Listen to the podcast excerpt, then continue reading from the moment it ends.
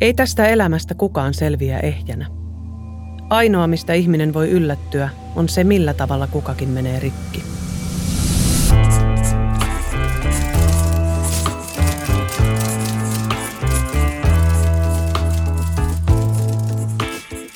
Tämä on Kristan lukupiiri. Tässä podcastissa keskustelemme kirjailijoiden kanssa. Minua kiinnostaa loputtomasti, miten taiteilijat raivaavat taiteelleen tilaa, millaisen tien kirjailijat ovat kulkeneet ja millaisia lukijoita kirjailijat itse ovat. Minä olen Krista Kosonen ja vieraanani on kirjailija, opettaja Tommi Kinnunen. Tervetuloa Tommi. Kiitoksia paljon. Muutama sana sun uutuuskirjasta Pimeät kuut. Se on sun viides romaani, jossa päähenkilö on 60 opettaja Elna, jonka elämää seurataan vuoden ajan 1947. Elna Suojärvi saa opettajan paikan Niemen koululta läheltä Neuvostoliiton rajaa. Ja tämä koulurakennus on saksalaisilta unohtunut parakki. Ja samalla välähdys kerrallaan selviää Elnan menneisyyttä, jonka hän ehkä haluaisi jättää taakseen. Sun aiemmat romaanit on Neljäntien risteys, Lopotti, Pintti ja Ei kertonut katuvansa – No ensinnäkin mä haluan, mä aina tungen tähän alkuun omat mielipiteeni, kun kerran tämmöinen tila annettu. Ää, no mä, mä oon lukenut sun kaikki kirjat ja mä rakastan niitä. Musta kirjoitat aivan täydellisiä lukuromaaneja. Niin aloitetaan tämmöisellä pienellä hehkutuksella. Pimeät kuut on todella hieno. Se on mun mielestä erilainen. Se on jotenkin jollain tavalla yksinäisempi, yksityisempi, vähän ehkä jotenkin sellainen – surullisempi ja etäisempi, pimeämpi, pimeät kuut. Miten tämä kirja sai alkunsa? Tämä sai alkunsa oikeastaan niin kuin monelta eri taholta. Ensimmäinen sysäys oli sellainen, että mun isotätini, joka on kuollut jo 53 tai 55, hän on ollut opettaja – ja hän on ollut kovasti sairas ja hänen viimeiset työvuotensa on ollut kuulemma aika hirvittävät. Ja mä sain äidiltäni tämän isotädin tällaisen kirjallisen jäämistön, eli vanhana hamsterina isotäti on niin kuin säilyttänyt kaikki mahdolliset kauppojen ostoskuitit, verotositteet, lappusia, mitä huoltajat on lähettänyt ja muuta vastaavaa. Ja ne oli niin kuin kiinnostavia, ne, se, ne lähti houkuttamaan – heti jonkinlaiseen tekstiin, mutta se ei vielä oikein lähtenyt sitten kuitenkaan käyntiin, vaan seuraava sysäys oli, että mä sain eräältä lukijalta viestin, että kiinnostaisiko mua vanhat opettajapäiväkirjat, sellaisia, joita opettajan on niin kuin lakisääteisesti ollut pakko täyttää. Että heillä on mökki Kuusamossa rajanpinnassa ja siinä vieressä on hylätty koulu, jonne on jätetty kaikki materiaali ja hän on kerännyt Oho. niitä talteen – ja mä sain sitten nämä opettajapäiväkirjat ja ne alkoi niin kuin avaamaan sitä Elnan elämää. Ja viimeiseksi sitten, tai oikeastaan vielä kaksi juttua siihen vaikutti. Toinen oli se, että vuosi sitten itse sairastuin työuupumukseen ja niinpä sitten se teksti, jota mä olin kirjoitellut, kun mä sitten uupumuksen jälkeen palasin takaisin töihin, niin se alkoi saada vähän synkempiä sävyjä. Mm. Ja viimeinen oli sitten tämä viime helmikuussa alkanut Ukrainan sota, joka taas toi sitten niin kuin oman ulottuvuutensa siihen niin kuin Elnan opettamiin lapsiin. Joo. Eli tämä on ollut tämmöistä niin kuin aaltoilua. Joo. Miten kauan tämä koko prosessi kesti sieltä ihan ensimmäisestä sysäyksestä? Jaa, tuota, ei kertonut katuvansa ilmesty kaksi vuotta sitten – ja mulla on ollut nyt näiden kaikkien vähäisten romaanien kanssa sama juttu, että kun edellistä kirjoittaa, niin sitten se alkaa jo tympästä ja mielessä pyörii uusi. Eli kyllä se on silloin koronavuonna 2020 mm. lähtenyt kuplimaan.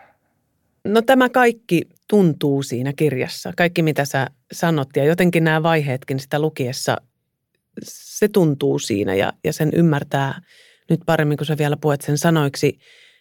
Tämä työuupumus, mulla on kaksi hyvin läheistä ihmistä, jotka on sairastunut työuupumukseen. Ja mä olen tietenkin niin läheltä sitä nähnyt ja kuullut ja kuullut niitä fyysisiä kokemuksia ja muita, niin, niin tässä kirjassa oli musta niitä hirveän hienosti kuvailtu, kauhean konkreettisesti.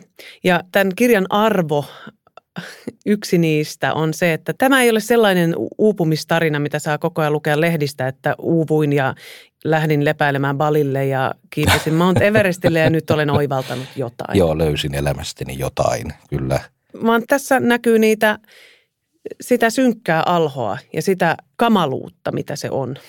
Ja se on musta hirveän hieno asia, mä haluan vaan kiittää. Mä, mä veikkaan, että se on tosi tärkeä asia monille uupuneille. Joo, terveisiä vaan täältä Tommi Kinnusen elämästä, että en oppinut mitään tästä uupumuksesta. Just. No tämä olisi ollut mun kysymys myös, että koet sä, että se onko se... Ei, ei, ei, ei tästä Joo. ei opi. Ei.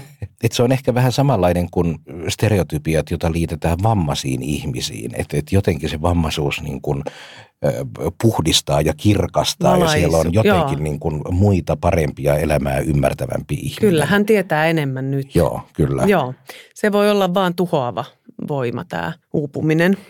Koetko sitten, että tämä on sulle semmoinen henkilökohtaisempi teos kuin nämä aiemmat? On. Tätä oli paljon vaikeampi kirjoittaa ja mun kustannustoimittaja varmasti todistaisi, että, että mä en ole ikinä ollut niin epävarma kuin tämän tekstin kanssa. Mua pelottaa vähän tämä vastaanotto.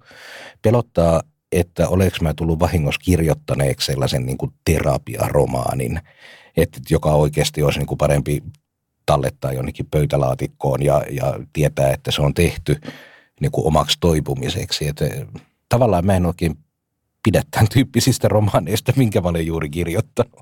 Mä ymmärrän sen, mutta mä, mä, se olisi eri, jos saisit kirjoittanut jonkun Tommi Kinnunen uupumuksesta valoon kirjan ohjeita väsyneille, niin se sitten mä niin kuin alkaisin tässä jotenkin olla sun kanssa samaa mieltä. Mutta kun mun mielestä tämmöisiä tarinoita nimenomaan, että fiktion voima ja kun sulla on se kieli, mitä sä saat käyttää ja kuvata niitä tunteita, niin se on jotenkin ihan hirveän arvokasta ihan vaan tiedoksi sinulle, että, että tota, tämä sun, sun, mikä tuntuu sulle terapialta, niin voi olla terapiaa muille ja, ja, tota, ja myös samalla niin kuin nautinto lukea.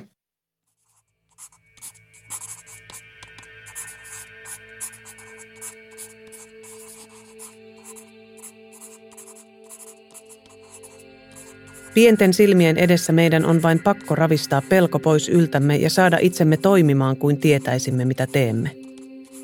Yhtä lailla me pelkäämme ja tahtoisimme karata tiehemme, mutta ihmeitä odottavien silmien tähden puskemme itsemme toimeen ja koetamme tehdä edes jotakin.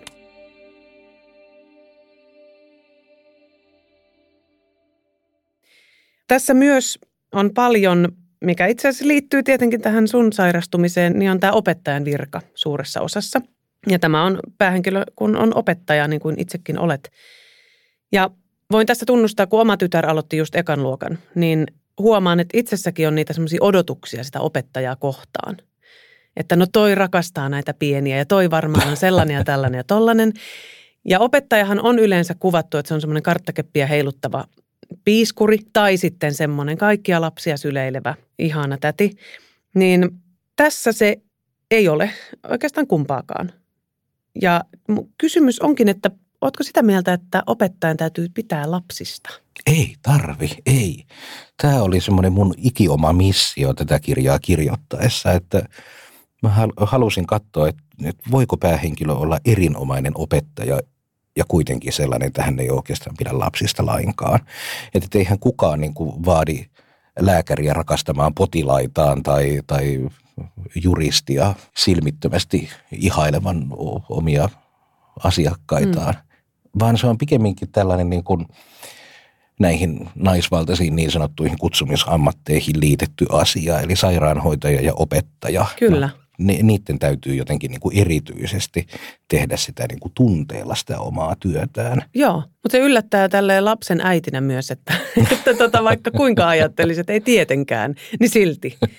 Totta kai se tekee helpommaksi sen niin, työn, niin, mikäli, mikäli siitä toisesta osapuolesta tykkää, mutta että se on täysin mahdollista tehdä opettajan työtä ilman, että niin kuin juurikaan pitäisi ipanoista. Kyllä.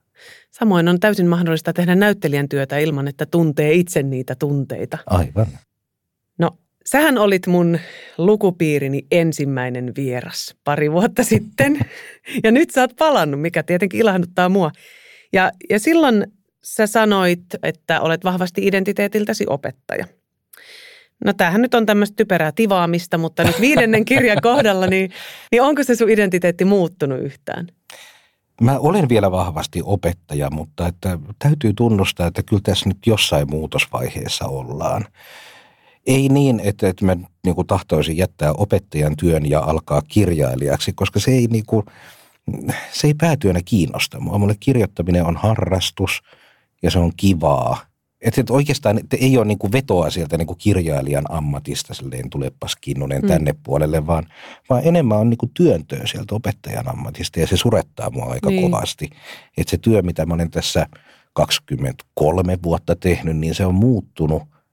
En, en tarkoita, että opettajan työn täytyisi niinku pysyä aina samanlaisena. Se muuttuu ja se on ihan hienoa, mutta sitä tulee koko ajan lisää. Mm. Että sehän mut niin kuin silloin vuosi sitten veti ihan, ihan piippuun että muksu oli tokaluokalla ja mä tein 60 prosenttista työmäärää. Mulla mm. oli osittaista hoitovapaata.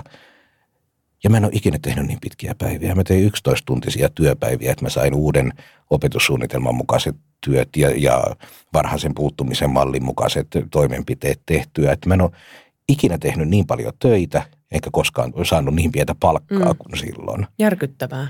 Niin se niin kuin tavallaan – saa aikaan sen, että yhä enemmän mä niin kuin mietin, että kauanko mä jaksan tehdä tätä, niin. että kuinka monta kertaa tässä pitää käydä niin kuin sairauslomalla. Ja kun palaa sairauslomalta, niin eihän mikään muuttunut niin, minnekään, ei, ei mun se. työmäärä ole vähennetty. Niin kun mulla nyt on kuitenkin vaan tämä yksi ja ainut elämä, niin kyllä sitä niin kuin jossain kohtaa täytyy miettiä, että millä, millä tapaa mm. sen käyttää. Tosi surullista, että, että se ikään kuin työn, että ihmiset ei, ei yksinkertaisesti jaksa – Onko muuten mitään, tai oliko vuosi 1947 jotenkin erikoinen suomalaisen koululaitoksen rakentamisessa? Niin, että miksi tämä sijoittuu just niin. siihen.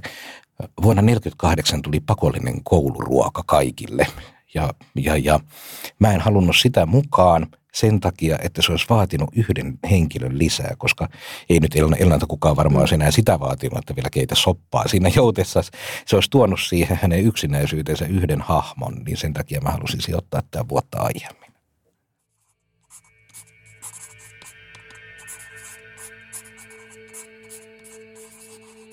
Minne osaaminen on minusta haihtunut? Tätä työtä minä olen ikäni tehnyt, mutta nyt on kuin kaikki ammatillinen taito olisi yhtäkkiä hävinnyt. Voima tuntuu karkaavan minusta. Se lähtee päästäni, hartioista, rintakehästä, vatsasta. Valuu pitkin jalkojani ja leviää parakin kylmälle lattialle.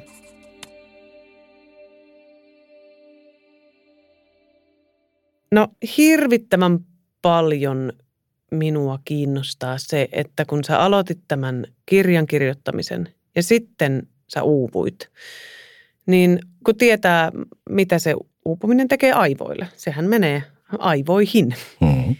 Et on, oliko mahdollista kirjoittaa silloin, kun sä olit uupunut? Kirjoititko sä mitään? En, en yhtään mitään. Ja se alkoi jo oikeastaan paljon aiemmin ennen, ennen kuin mikään työterveyslääkärille edes ajatteli menevänsä. Se on varmaan alkanut jo on saattanut alkaa vuosia. Joo, joo. Se, joo. Koko ajan oli sellainen, että tämä ei lähde liikkeelle tämä tarina.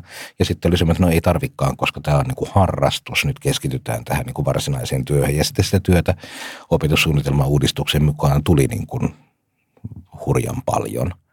Mutta että kirjoittaminen loppui kuin seinään. Yrititkö edes? Varmaan joku viikonloppu vähän yritin, mutta sitten aivot vaan pyörii, niin kuin, pyörii ympyrää ja pyörii tyhjää. Mm niin turhaa sitä edes yrittää. Pelottiko sua se, että sä et pystynyt kirjoittamaan? Ajattelitko sä, että pystytkö sä enää koskaan? No ei ehkä sellaista ollut, koska mä nyt olen onnekseni siinä tilanteessa, että, että, että mä en elätä itseäni kirjoittamisella, mm. että mulle se peruspalkka, se lainan lyhennysraha tulee mm. niin kuin jostain muualta. Mutta että koska se on niin kuin mulle se henkireikä, että jos muut menee – hölkälle tai nosteleen painoja tai, tai, tai Espanjan kurssille työväenopistoon, niin mä, mä niin kuin istun alas ja kirjoitan. Että se on niin kuin mun tapa rentoutua ja on jotenkin huima olo, kun jossain aamuyön tunneilla lähtee pikkuhiljaa joku maailma syntymään ja sen, sen, sen henkilöt alkaa olla niin kuin monipuolisia ja pääsääntöisesti ärsyttäviä. Niin se on niin kuin semmoinen nautinto. Ja sitten kun sitä ei niin kuin tapahdu – vaan päivät menee niin kuin aamusta iltaan siihen, että mä istun niin kuin työpöydän ääressä ja, ja yritän saada niin kuin edes jonkinlaista jär, järjellistä oppituntia aikaiseksi. Niin mm. Niin totta kai siinä oli niin kuin sillä lailla menettämisen tunne, mm. että, että mulla ei ole niin kuin mitään kivaa, jota mä pystyn puuhaamaan. Joo, muuttuu pimeäksi se Joo, elämä. kyllä. No sitten, miten sä sieltä lähdit kirjoittamaan? Huomasit sä, yrititkö sä, yrititkö sä ja sitten jonain päivänä vaan jotain alkoi syntyä vai tuliko sulle joku yhtäkkiä joku inspiraatio, joku ajatus jossain ihan muualla? Mä olen ihminen, että mä, mä tankkaan mun alitajuntaa, että mä luen lähdeteoksia mahdollisimman paljon ja sitten mä vaan annan olla. Ja jossain kohtaa sitten mieli on, on muokannut niitä jonkin muotoisiksi. Mm.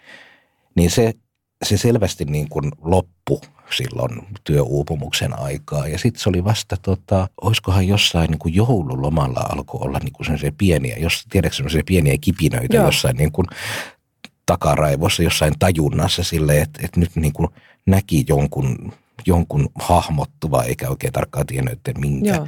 Ja sitten pääsiäislomaan mä vaan istuin ja kirjoitin. Okay. Ja sitä tekstiä niin kuin syntyi ja syntyi ja syntyi.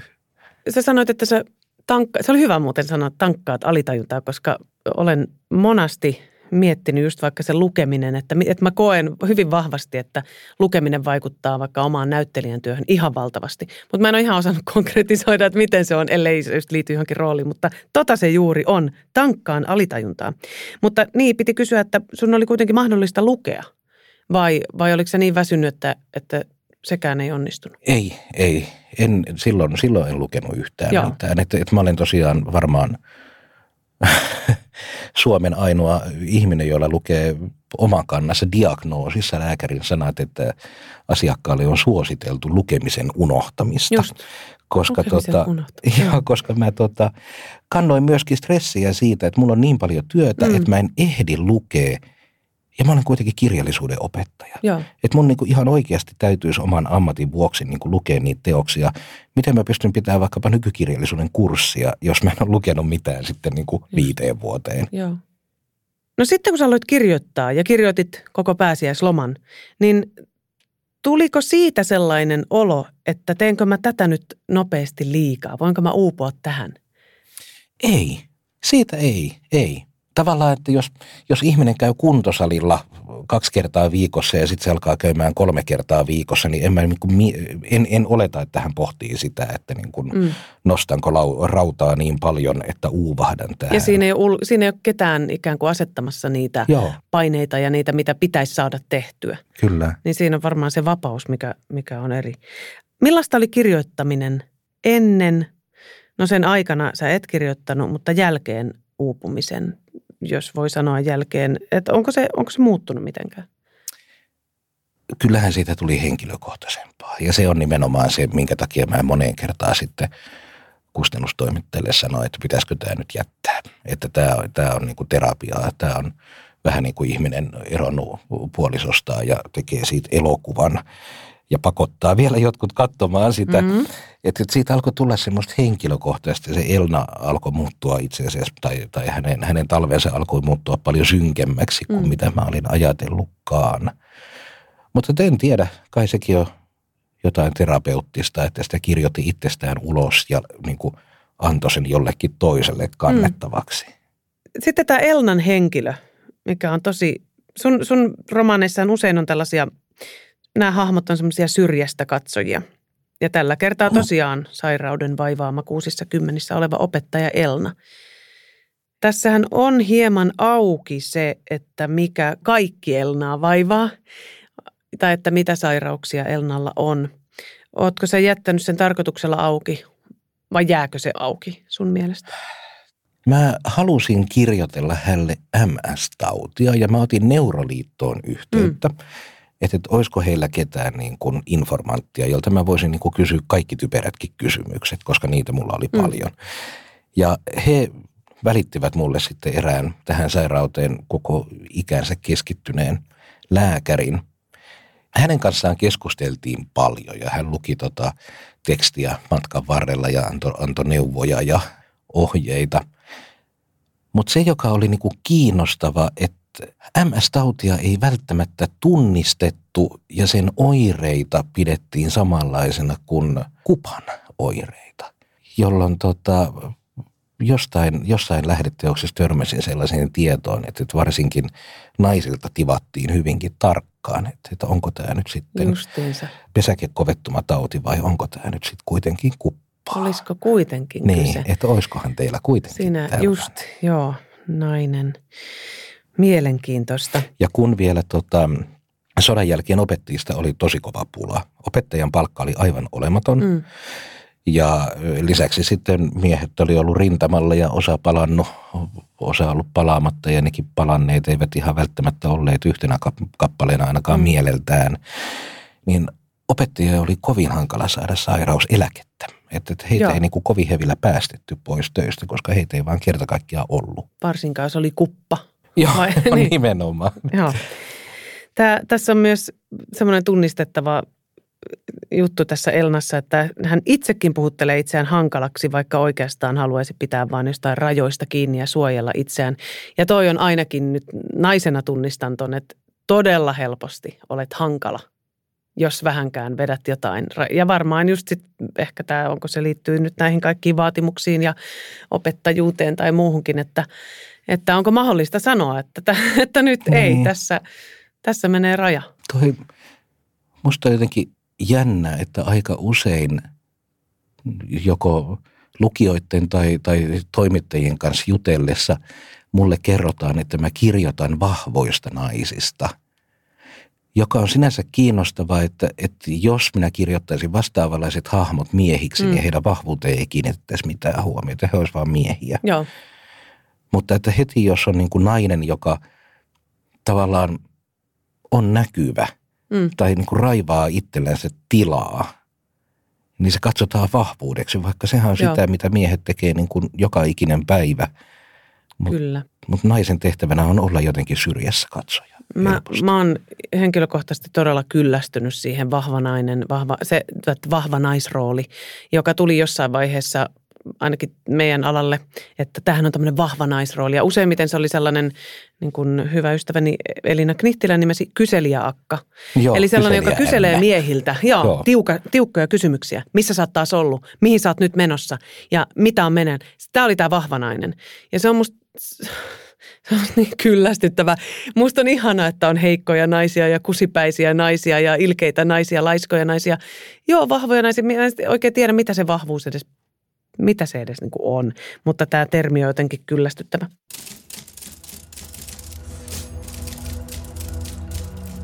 Tämä maa ei kukkasilla koreille. Eivät puolukoiden puna tai vanamoiden vaalea väri ketään hurmaa, mutta nämä tuoksut, ne ovat voimakkaat. Sulavedestä itsensä muhkeiksi imeneet sammalet, suopursujen kapeat lehdet, pään yllä kaareutuvat havuiset oksat – Mäntyjen ruosteenpunaisina hehkuvat rungot ja kaiken päällä heleän sininen taivas.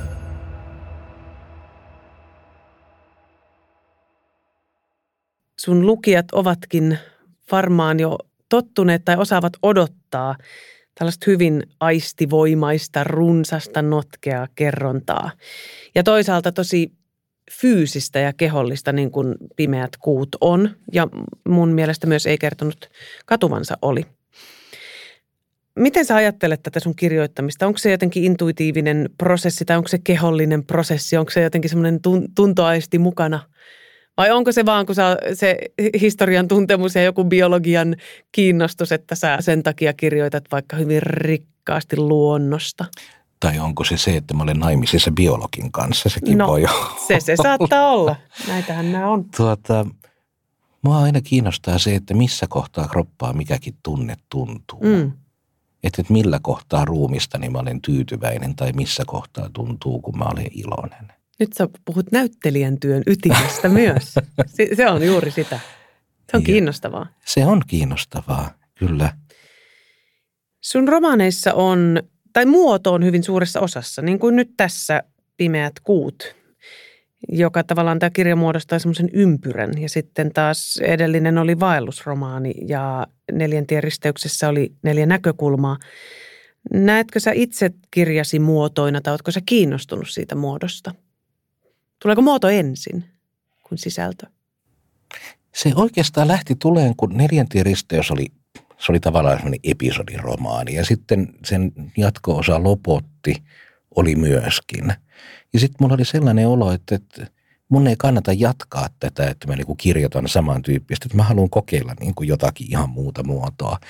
Ja Pintti oli sitten sellainen, että mä olen, mä olen aina vihannut yhden päivän romaaneja. Mm. Ne on mun mielestä valtavan tekotaiteellisia ja, tai sitten ne on, ne on ihan piru ärsyttäviä. Ja niin mä, tota, mä halusin kokeilla, että osaako mä kirjoittaa sitten itse yhden päivän romaania. En osannut, koska siitähän tuli kolmen päivän romaani. Mm-hmm. Ja sitten mulla kiinnosti seuraavaa, ei kertonut katuvansa teosta kirjoittaessa sellainen niin kuin, semmoinen on the road elokuva.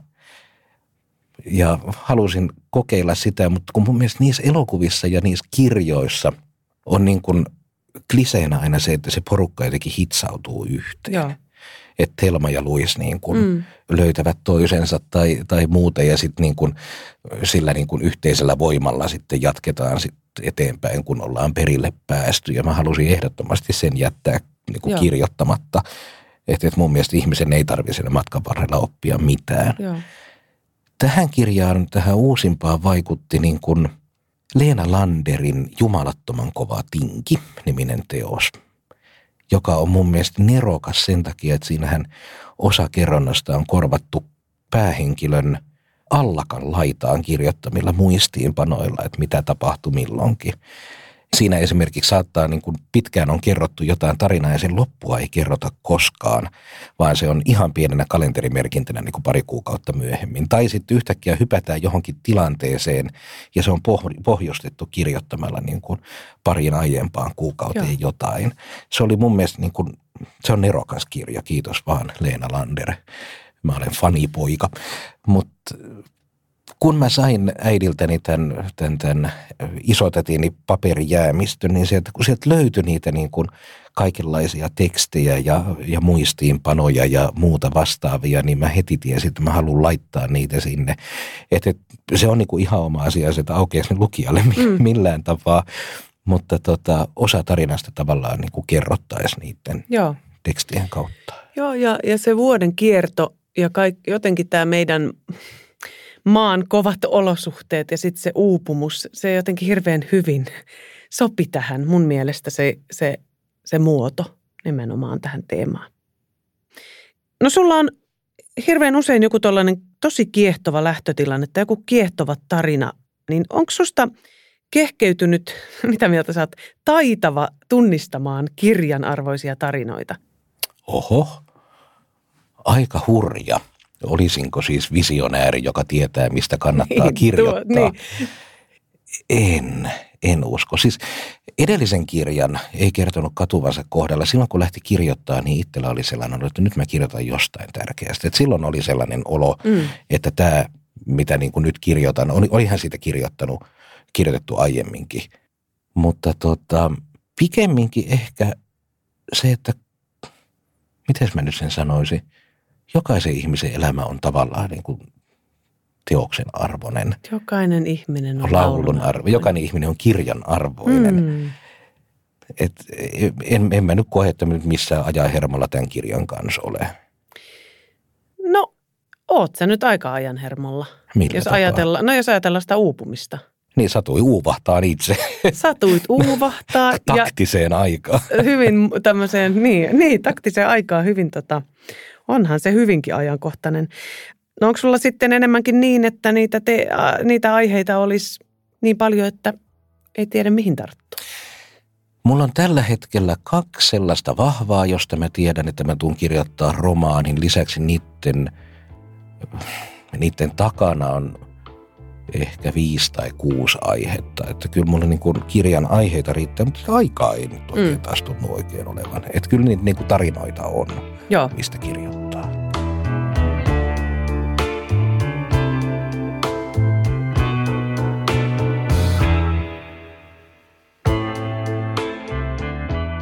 No, mullahan on tämmöiset vakkarikysymykset, kun mua kiinnostaa, mitä ihmiset lukee ja mitä kirjailijat lukee, niin – mitä sä luet?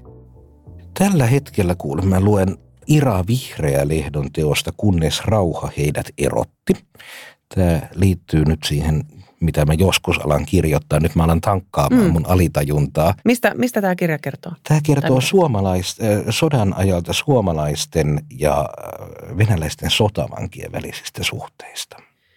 No onpa äärimmäisen mielenkiintoinen ja vielä jotenkin pelottavan ajankohtainen. Joo. Ja mulla on muotokin valmiina. Mä haluaisin kirjoittaa rakkausromaanin. Ah. Mutta en mä, en mä tiedä vielä, mikä siinä on sitä rakkautta tai mikä nyt rakkaudeksi määritellään, mutta että... Niin ja mikä on rakka... Vai että, onpa kiehtovaa. No, joo.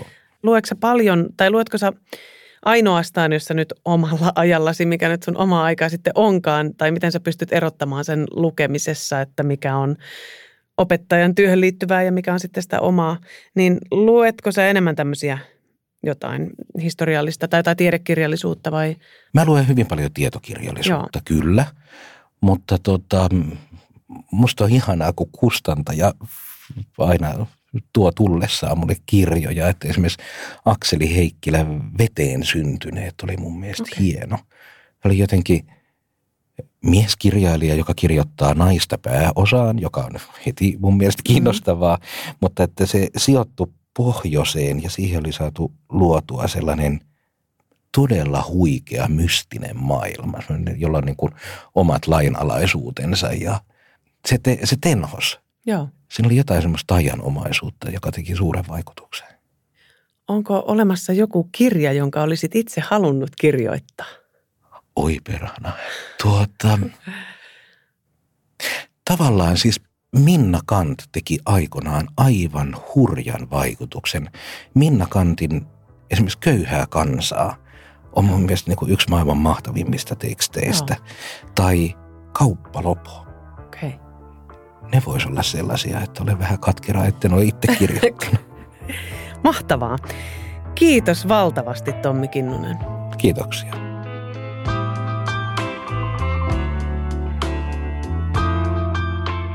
Kuuntelit Kristan lukupiiri-podcastia. Kristan lukupiiri on myös Instagramissa mun omassa profiilissa Krista-Kosonen sekä hashtagillä Kristan lukupiiri.